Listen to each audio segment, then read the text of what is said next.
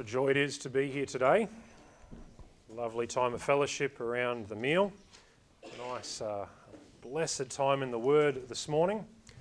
And I trust you're able to hold concentration for a few moments in our session this afternoon. And it's notoriously the most difficult. It's easy for me. If you all fall asleep, I can. It's hard for you to pay attention. And uh, I have something to keep me occupied. You have your your thoughts and your concentration to, to try and attend to. It is a challenging uh, session, the after lunch Sunday session, but uh, we have a, a lovely passage to consider uh, that will hold your attention, I am sure. Turn please to Romans chapter 8. Last time I started with our first session thinking about Paul's conflict and struggle mentioned through Romans 7 as an example there of an immature believer who was struggling to rest, striving through the means of the law to find a measure of acceptance with God, um, and finding the war in his members, the battle between the old man and the inner man, uh, just overwhelming. And his conflict came to a crescendo in chapter 7, verse 24, where Paul expresses, O wretched man that I am, who shall deliver me from the body of this death. And his answer leaps off the page for all of us that know Christ. I thank God through Jesus Christ our Lord. Uh, we're going to have a look as we move from chapter 7 of Romans into chapter 8 and meditate upon some truths over the latter part of our conference. We're going to pray now and ask for the Lord to work through His Word. And I hope you're there with me, ready for what the Lord might have for us from these first parts of chapter 8. Let's pray. Father, we are grateful uh, for the truth of your word. We thank you for the opportunity and the privilege that we have to own the scriptures as a, our own personal copies of the word of God. Thank you for the ability you've given us to read and understand it, for the illuminating ministry of the Holy Spirit.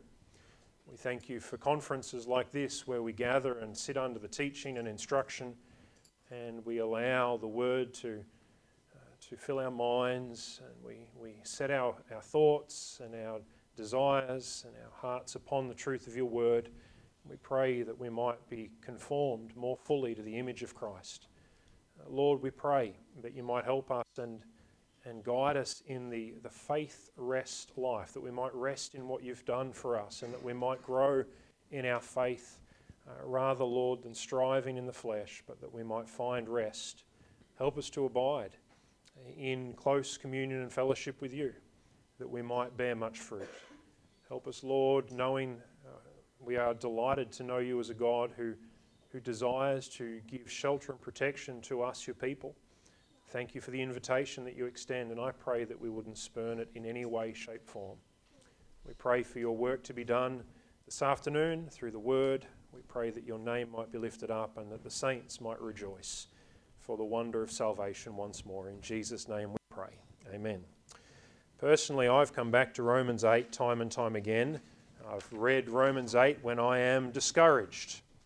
I've read through Romans 8 when I'm depressed. I've read Romans 8 when I'm down and struggling with guilt, uh, value, approval, acceptance, all the things that flood the flesh and the mind. Romans 8 is a powerful passage and truth that although it's not new in many ways, it's compiled so wonderfully for us that we find in our struggles with sin and in our struggles with trials, if we don't know how to pray, Romans 8 has so many answers for us.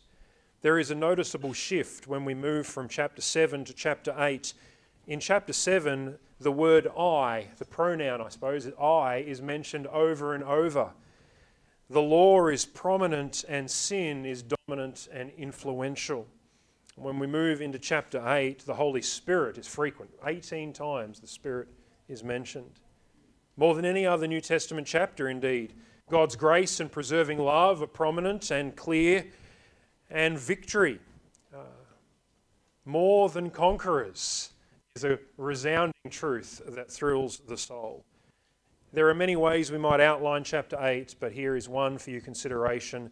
We'll begin with justification and sanctification, that Christ is at work in his own, and by his indwelling spirit, he gives us life to overcome sin and guilt.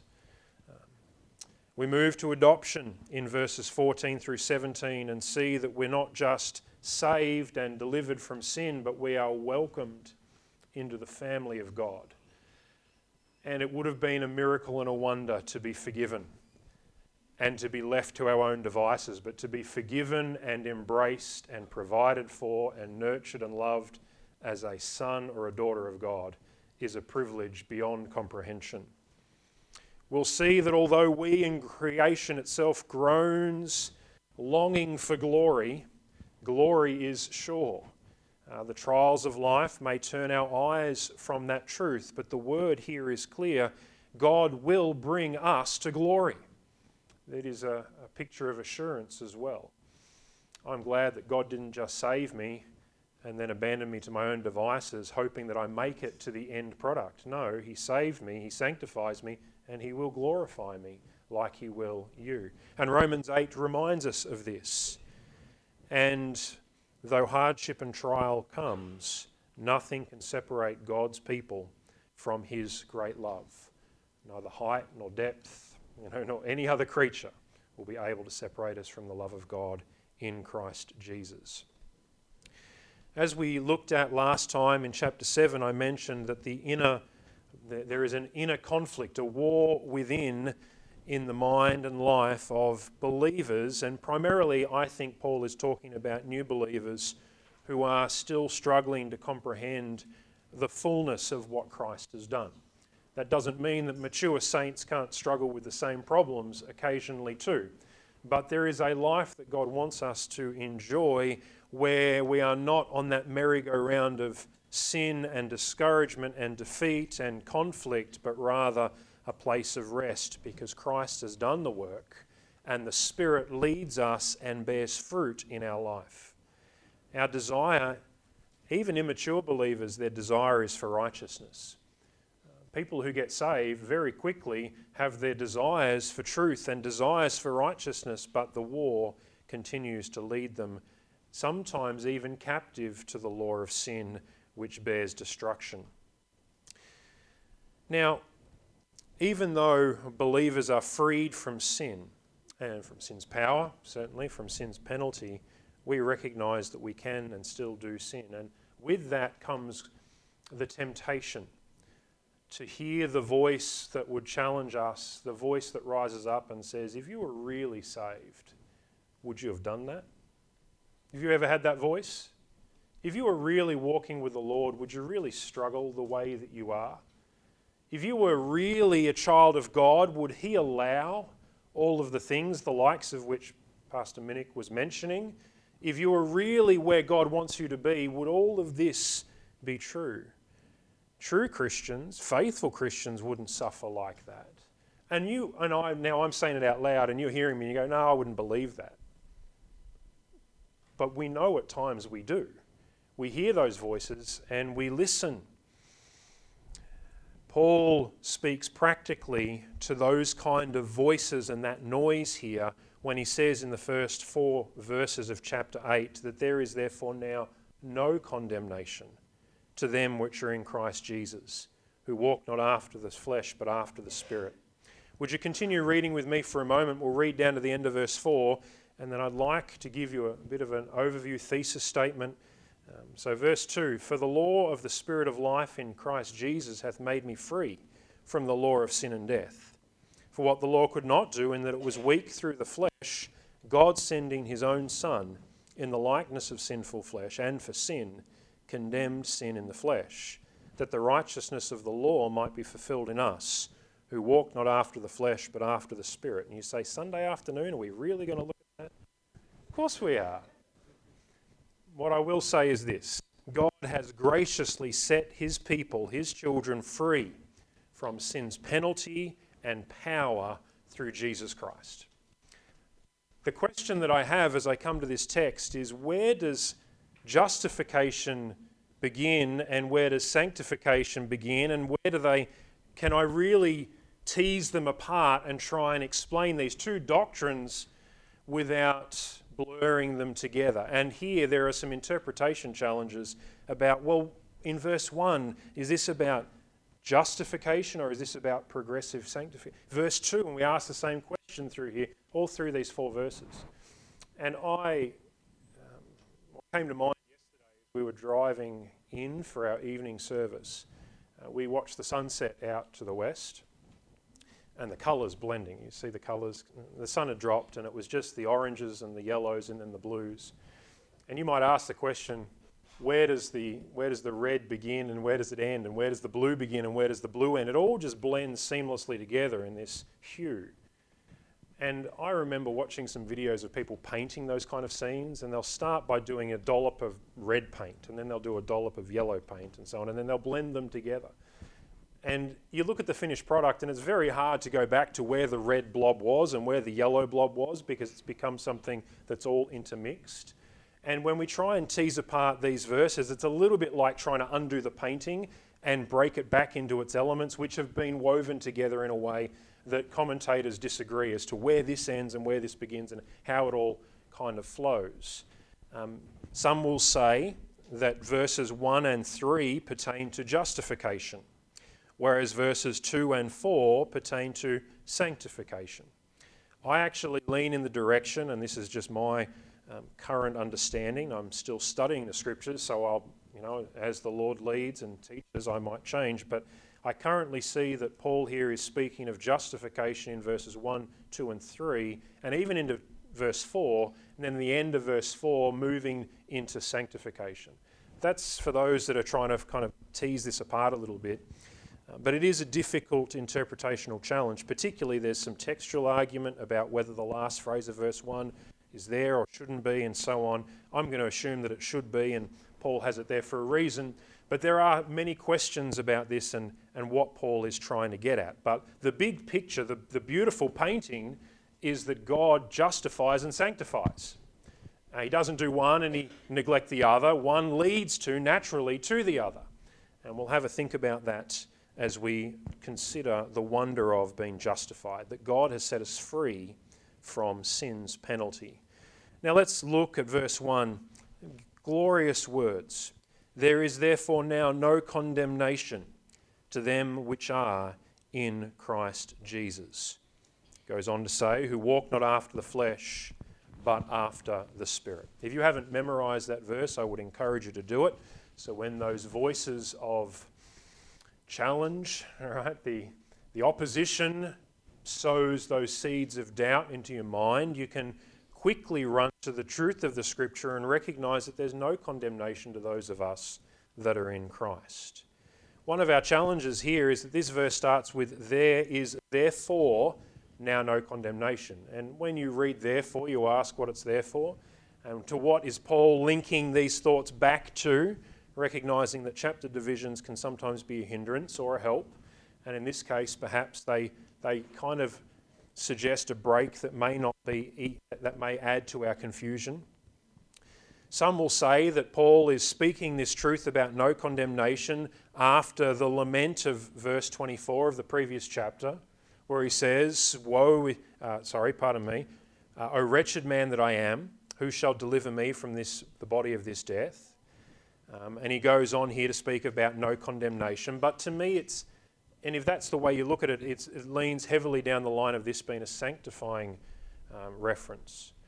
But I think Paul is branching a little bit further back into Romans 5 here and considering an argument that he has been building and weaving throughout the text for a fair period of time because this word condemnation is only found twice in the New Testament, two other places, and those places are back in Romans 5, verse 16 and verse 18.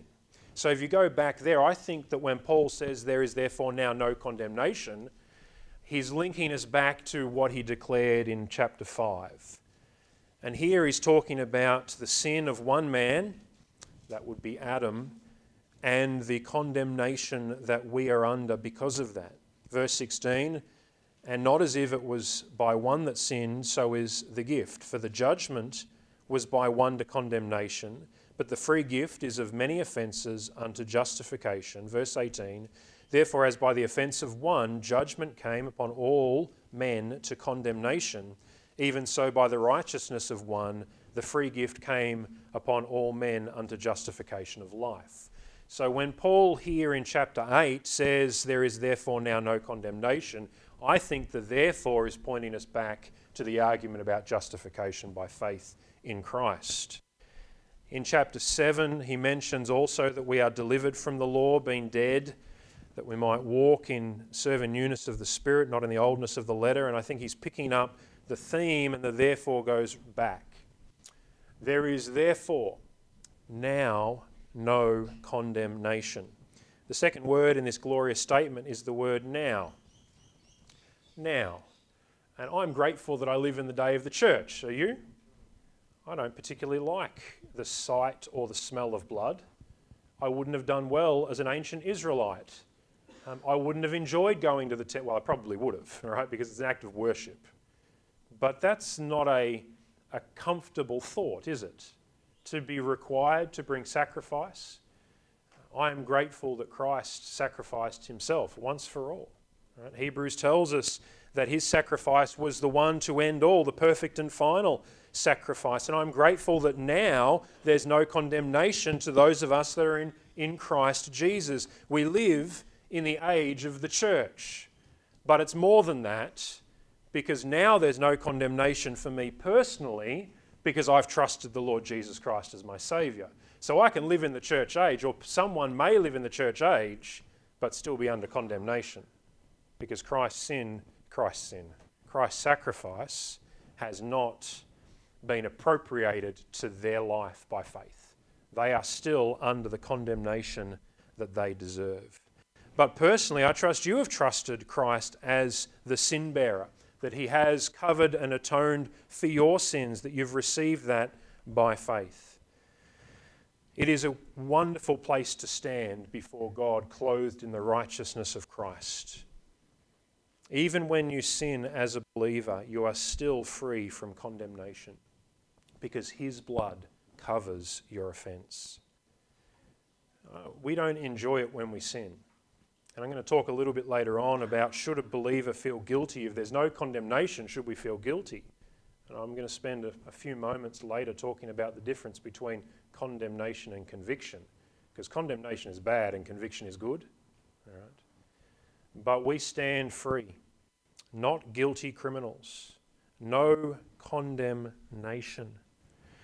No is emphatic. Not any, not one, not one ounce of forensic condemnation. It's a legal term. It includes both the sentence and the execution of the sentence. And in Adam, that's before you are saved, we all stand before God guilty and condemned and requiring the righteous requirement, the demand for our sin is eternal punishment. The world waits on death row waiting for their cell door to open and their number to be called and their life to end. We all, all mankind, all of sin, come short of the glory of God, and we all await that death penalty which we, we deserve. And there's a character in the scripture that really captures this, this notion, and that would be the man Barabbas. A notable Barabbas, all right? He was a man guilty of sedition, treason, uh, murder and insurrection. He was a man who deserved the death penalty, if ever there was a man who deserved the death penalty. And when Christ was being crucified, Barabbas was having his cell door thrown open.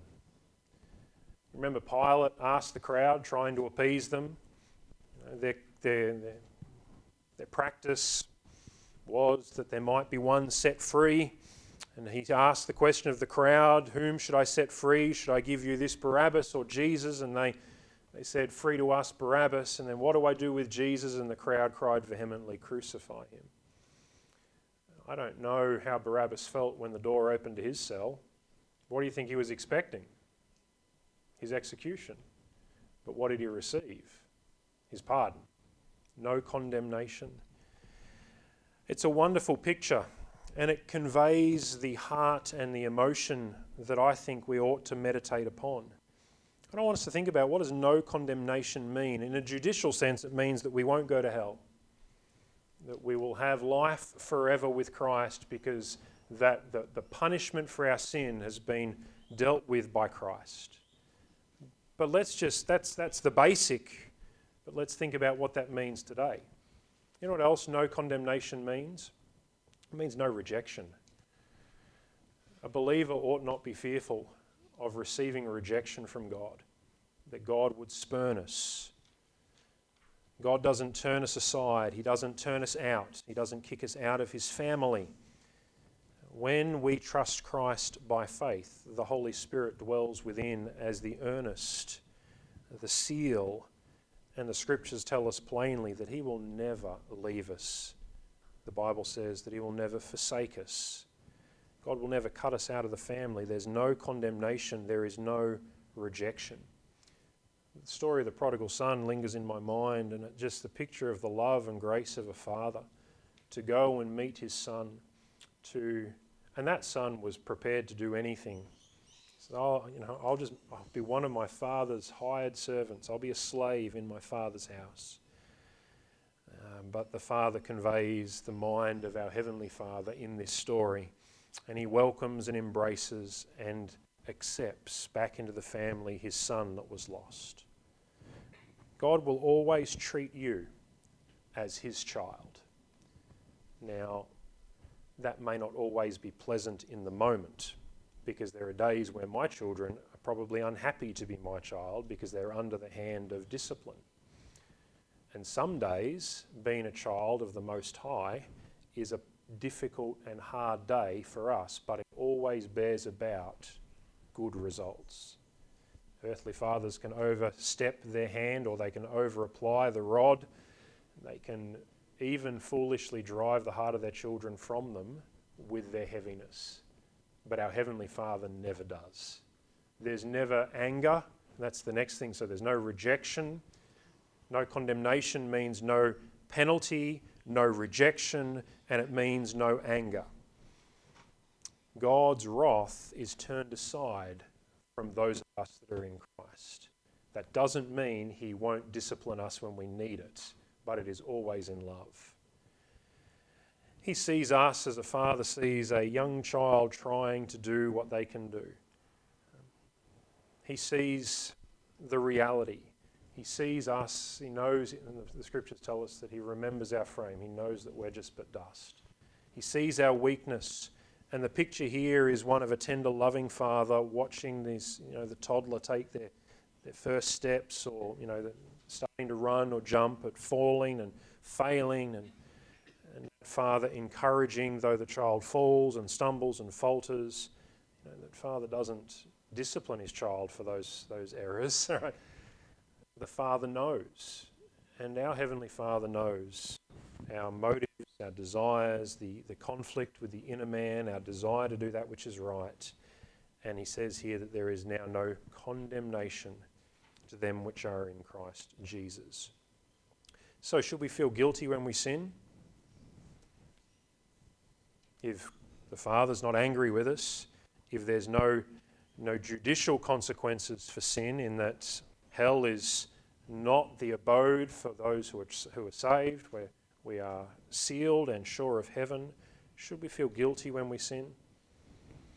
Uh, well, there's no condemnation, but there is conviction.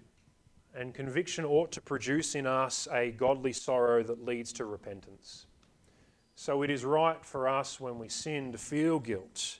In fact, the Holy Spirit presses upon our hearts that conscience the conviction and the guilt, but there's no condemnation. There's no passing of sentence and to declare to be wrong or evil. There is no condemnation for those of us that are in Christ. But conviction is something different.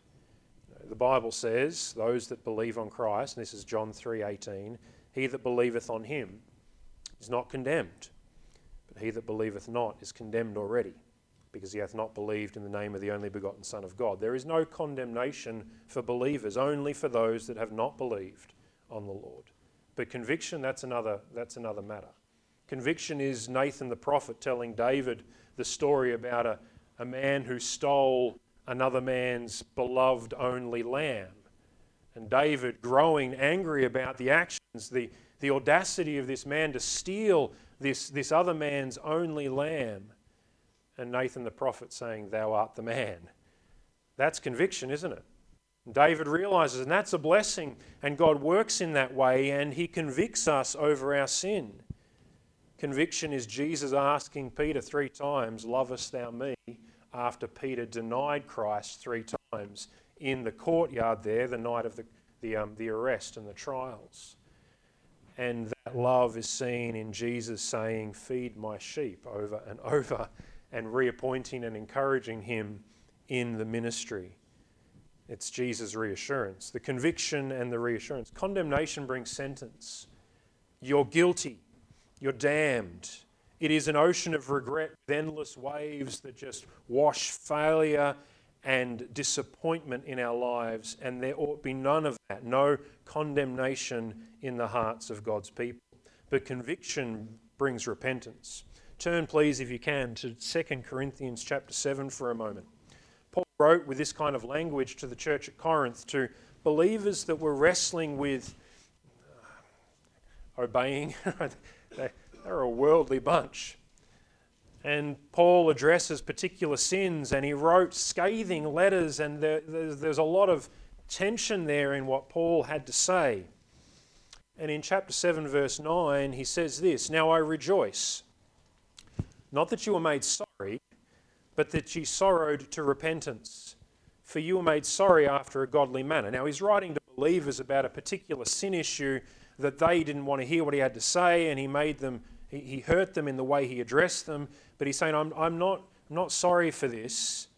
For you were made sorry after a godly manner, that you might receive damage by us in nothing. For godly sorrow worketh repentance to salvation. Now, I don't believe that that reference to salvation is talking about salvation from sin in a sense of justification, like we're talking about here, but rather deliverance from the bondage of sin that they were in, the particular sin. You, it would be better to understand this with the word deliverance, because salvation also means deliverance. So, for godly sorrow worketh repentance to deliverance, not to be repented of. These people had changed their mind about this sin and they had repented. But the sorrow of the world worketh death. Um, the consequence of rejecting these and ignoring the, the challenge would be that the, the, the body and the life would work towards death.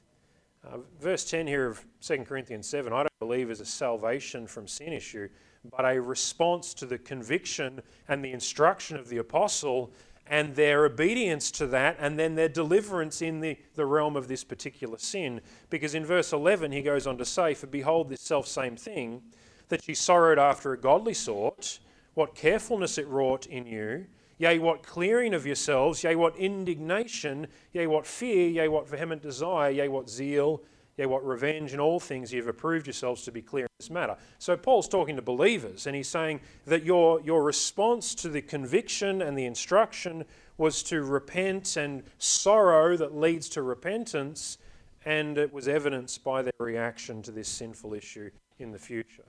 So conviction is a good thing. Condemnation is not. Conviction helps us walk in righteousness, and it ought to bear guilt upon our hearts in a sense that it might show us that we're wrong and that change needs to be made. But conviction leads to life and deliverance. That's a good thing. Condemnation bears the soul down under the weight of guilt, rejection. I, the, I have been caught in dark. How do I say this? I have found myself caught in places where those voices weigh heavily upon my heart, where the voice of condemnation just presses upon my mind in ways that ought not be. It's not healthy, it's not the Lord, it's not the conviction of the Spirit, it's not the. It's the devil at work, isn't it? It really is. It's the enemy of God seeking to afflict those who are trying to walk in righteousness with voices that ought to that lead us to despair and discouragement. And those voices weigh up and they continue and they continue. But these verses here set us free from that. This word, these words here have given me such comfort where I've felt that feeling of failure, rejection, sin, discouragement, defeat, striving, failing, falling, and the merry-go-round continues on.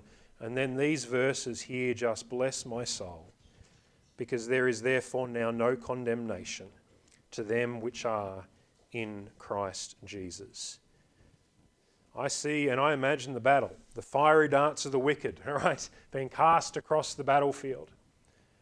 And these verses turn my thoughts and mind to Christ on the cross and his love for me and his, his death in my place, that I, like Barabbas, may have my cell door thrown open and I may go free.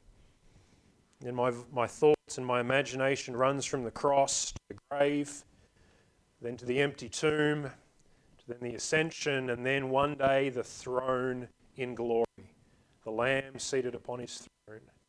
And I think about the plan that God has in place for us to lift us from the place of condemnation and defeat, sin, discouragement, and deserved penalty. The wages of sin is death, but the gift of God is eternal life through Jesus Christ, my Lord. And you just let those thoughts linger and, and flow in your mind, and the Lord ministers to your heart, reminding me that there is no condemnation from God. Self condemnation, that's probably another issue. Condemnation from others, yes, but God doesn't. This isn't a promise for everyone, is it? It's restricted. Who is the promise for? For those of us that are in Christ Jesus, those of us that have trusted. And the scriptures back in chapter 5 and 6 of Romans define for us two categories of people there are those who are in Adam, and there are those that are in Christ. And I tell you which one I hope you're in. If you're in Christ, there is no condemnation for you. If you are still in, in Adam, you are lost in trespasses and sin, and there is condemnation because you have not believed upon the Lord Jesus Christ. You say, hold on. Well, doesn't it further kind of give us another option here? And this is where it starts to grow a little bit difficult in our interpretation. Doesn't it say that there are believers that are in Christ who walk after the Spirit, and then there must be believers who in Christ who don't walk after the Spirit. And surely the no condemnation is only for the, the, those who are walking not after the flesh, but after the Spirit. And I would argue that's a confusing kind of way to look at this. The truth of the matter is the no condemnation is for all believers. And the fruit of that is that we walk after the Spirit and not after the flesh, rather than a condition for the no condemnation. Because if we have to walk after the Spirit and not after the flesh to be free from condemnation, who are you trusting for your salvation? Is it Christ and his finished work and the fact that you are in Christ by faith? Or is it his finished work plus your faithful obedience to his word, and then you start getting into a terrible place of works based salvation, which is not scripture? So we need to be careful here. I think the walking after the flesh, uh, walking not after the flesh but after the Spirit, is the way of those who've trusted in Christ. And the question I have for you is, is this right now is have you trusted in Christ? You go to church, that's good. You're on a Sunday afternoon after lunch, so, so most unbelievers would have gone home by now. Right? They would have had dessert. I hope not. You're probably thinking, who were the people who left after dessert? I don't know. But I, I, presume I'm talking to a crowd of believers. We're, we're at a conference, we're, we're at church on Sunday, and it's an afternoon service. And if you're here, you probably would call, you'd, you'd profess to be saved, but maybe not. Um, I, I would argue that there would be one, two, maybe more in this room that may not be saved. You say, really? I would say the same thing about the church up at Springwood that I preach to every week, the same crowd, the same faces. And I would say with confidence that not all the people that go there on a Sunday afternoon after fellowship lunch are saved. In fact, I can think of a couple who would say openly that they're not saved. What about you? Are you in Christ? You know, the verse that the Lord used to convict my heart about my need for Christ as a 21 year old, that's the age I was when I got saved, was the verse that I read earlier from John 3, verse 18 because the idea of condemnation it didn't scare me until I realized the basis for condemnation wasn't about how good or how righteous or how morally upright I am. I'm condemned if I reject Christ. And that got me in a way that I couldn't escape. Have you trusted Christ? If you're in Him, you're safe from the judgment to come. But if you're not, you're trusting in your own ability. What was the way of salvation for Noah and his sons, Noah and his wife, his sons, their wives? It was the ark. That was the way. Those outside the ark perished under the condemnation of God. Those inside the ark were delivered by God's provision and his way of salvation. And that for us pictures what Christ is for the world today. He is the ark of salvation, He is the only way. There's no other means of rescue or deliverance through the judgment that comes.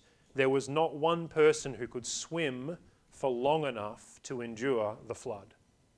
No one will stand in the day of judgment to come. Only those who've trusted in Christ will be free from condemnation. So let's move on to verse 2. We've talked in some detail about verse 1. There is therefore now no condemnation to them which are in Christ Jesus. Then he says in verse 2 For the law of the Spirit of life in Christ Jesus has made me free from the law of sin and death. For what the law could not do, in that it was weak through the flesh, God sending his own Son in the likeness of sinful flesh and for sin, condemned sin in the flesh. Now, I think he's still thinking about and unpacking for us this concept of justification that we live by the Spirit and we've been made free from the principles of sin and death and its bondage because Christ came, died, and he ministers life to those that believe. But as we move into chapter 3, uh, sorry, verse 3, we'll see that Jesus came to do what the law could not do. God did what the law could not do. Now, is the law sin? No. The law is good. The law is true. It is righteous and it serves its function. But what the law cannot do is save, it cannot deliver. Earlier in Romans, Paul declares that the law works wrath.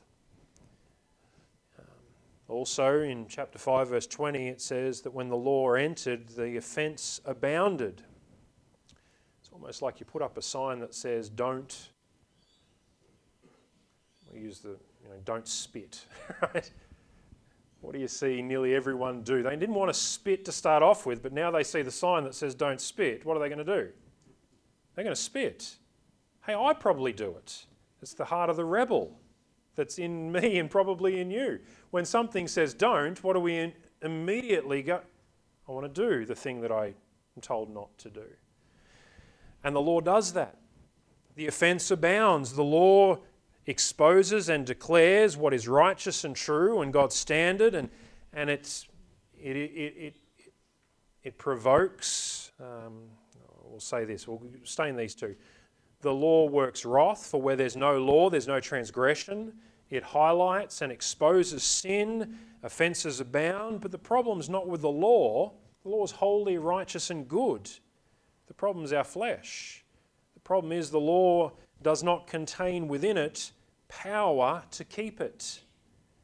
It says here in verse 3 For what the law could not do, that is to save us, in that it was weak through the flesh the flesh is the problem with the law. It's our inability to do what is right, and it is our bent towards evil that we have in Adam that leads us to, to, uh, to break the law, and everyone has. The problem's not the law, the problem's with us, it's with the flesh. And apart from God's intervention, what would the law do for you? The law would condemn you, it would prove you guilty, and show that you are a just deserver of the punishment which God has uh, aside and ready for those that reject his Son. Verse 3 For what the law could not do, in that it was weak through the flesh, God sending his own Son in the likeness of sinful flesh, and for sin, condemned sin in the flesh.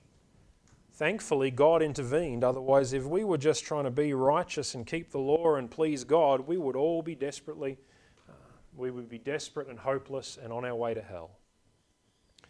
But God intervened. God sent an angel? No. God sent his Son, his own Son, into this world. God commendeth his love towards us in that while we were yet sinners, Christ died for us. When Jesus came, the Bible here says that he took upon himself the likeness of sinful flesh. We've got to be careful with that because we can stray into some error without even realizing it. There are those that say that Jesus sinned. No, he came in the likeness of sinful flesh. Then there are others that say that Jesus didn't actually come in the flesh. He just appeared to come in the flesh. You see how we can end up in a couple of errors here? No, the likeness here is the, the likeness, the resemblance. Jesus came literally in the flesh, and he came in our likeness, in the likeness of sinful flesh. Let me say it this way I'll ask you some questions, and you can see what I'm trying to make sure we stray from. Did Jesus sin? No. He was tempted in all points like as we are, yet without sin. Jesus never sinned. Did he really come in the flesh? Yes, because he needed to come in order to die. If he was just an appearance and he didn't actually come, then what? That's not a sacrifice for the sin of the world. So the likeness is of the, the sinful part. He literally came in the flesh and he died as a sinless sacrifice in our place. And throughout history, church has struggled with these things, and we need to make sure we keep them straight. Jesus did not merely appear to be a man, he was a man in all points, like as we are, yet without sin. The, this verse goes on to say, and for sin. We might say, uh, to deal with the sin problem. Verse 3 God sending his own Son in the likeness of sinful flesh, and for the sin problem, condemned, condemned sin in the flesh. How and why? We know that his perfect sacrifice is the means to this, to deal with sin and to condemn sin in the flesh. Verse 4 then we read this that the righteousness of the law might be fulfilled in us. Now, some commentators and scholars will go one way here and some will go another way. I'll give you both options and you can make up your mind. Um, some will say that because Christ came and because he died and because we've been saved by faith and indwelt by the Spirit of God, that the righteousness of the law might be fulfilled in us, in that we now are enabled to obey and walk in obedience to the law. Before you got saved, could you keep the law? No. Now, some will say that now that Christ came, He's enabled us by His indwelling Spirit to keep the law, that righteousness of the law might be fulfilled in us. Now, I would argue, and maybe that's just my experience and my failings that just come to the surface, that even as a saved person with the indwelling Holy Spirit, I still can't keep the, the, the perfect righteousness of the law, can you? If we're guilty of one point, we're guilty of all. So some people go in that direction. Others would say that Christ and Christ alone completely fulfilled the law by his perfect obedience and sacrificial death. So that's what I think that's about. That it's his sacrifice and his life and his, his work, the righteousness was fulfilled in him and therefore us in him, who walk not after the Spirit but after the flesh. Now, this last verse, the last part of chapter, sorry, the last portion of the fourth verse moves away from this notion and idea of justification and moves us over into the, the process of sanctification, which we will see from verse 5 and following. Justification is the necessary foundation, it's the, the truth, and it is therefore the, the foundation from which flows the fruit. Justification frees us from sin's penalty, whereas sanctification frees us from sin's power. God has forgiven us through Christ and imparted new life to us through the Spirit. We are sheltered in the Son. We are resting in the finished work of Christ. And from this place of rest and comfort and assurance and peace, from the safety and security that we enjoy, where there is no condemnation waiting us around the corner, though our own conscience might uh, overact sometimes and we might feel ourselves beset by condemning thoughts. The truth is, there is no condemnation for those that are in Christ, and that's a, a safe, sheltered place to be. But the necessary and intended fruit from this salvation is mentioned in Ephesians 2 8 and 9, and down to verse 10. Verse 8 tells us, For by grace are you saved through faith, that not of yourselves, it's the gift of God, not of works, lest any man should boast.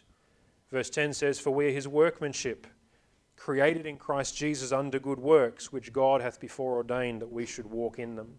And we'll pick up that thought next time as we think about walking in the Spirit and, and resting in Christ, but walking and functioning in the Spirit that we might bear the fruit that honours Him. I'm going to leave you with two questions. Are you in Christ through faith in His blood?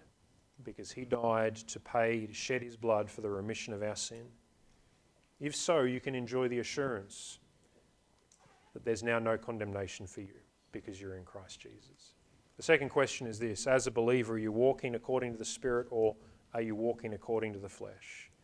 Each day we must yield to the Spirit and rely on His power that His fruit, love, joy, peace, patience, kindness, goodness, temperance, meekness, self control, all of these might be borne in our lives. Are we growing? Are we bearing fruit? Christ died and gave His Spirit to set us free from the law of sin and death.